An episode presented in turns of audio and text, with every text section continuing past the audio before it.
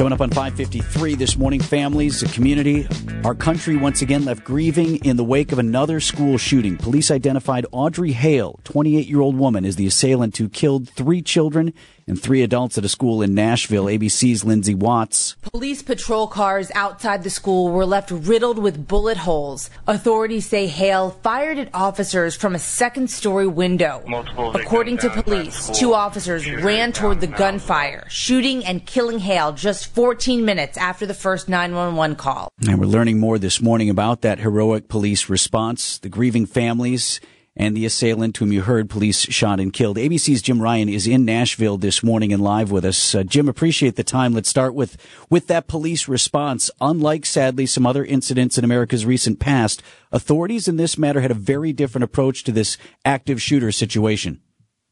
Well, they did. Yeah, they rushed straight in. They went straight to the gunfire. I think that with every mass shooting like this, the police departments, SWAT teams, the police chiefs around the country learn a little something about what to do and what not to do. And you're right, it was uh, just a short time, thirteen, fourteen minutes between the time the first shots were fired and officers uh, Rex Engelbert and Mike Colazo got into the building up to the second floor, confronted, shot, and killed the shooter in this case. You're right, it was it was a quick response. There is no school resource officer at Covenant School. It's a private Christian campus, and so it doesn't have the same kinds of security that you find in, in public schools. Um, but uh, you know, it's, uh, it's just, so it was up to the police to get in there, to make a response, and to deal with the situation. That's what happened, Vince. And, and Jim, it it was made clear yesterday that there were other there were documents that were found in the vehicle of the suspected shooter. Do we know at all about what was written in some of this stuff?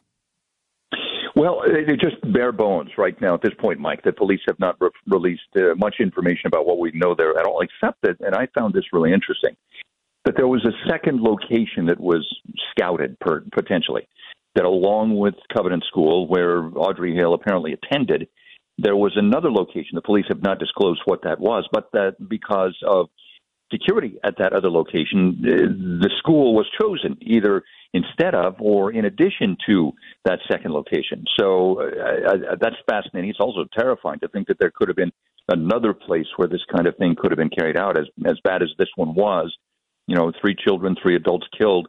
There could have been a second location that might have been targeted as well. We're talking with Jim Ryan, A B C News. He is in Nashville this morning. Jim, uh, you've covered, sadly, a number of these incidents over the years. Um, you know, for the days ahead now for the community, families grieving, uh, you have funerals, memorials, and then ultimately how to get traumatized survivors, students, teachers back in school in some way. Many tough days still ahead in this community.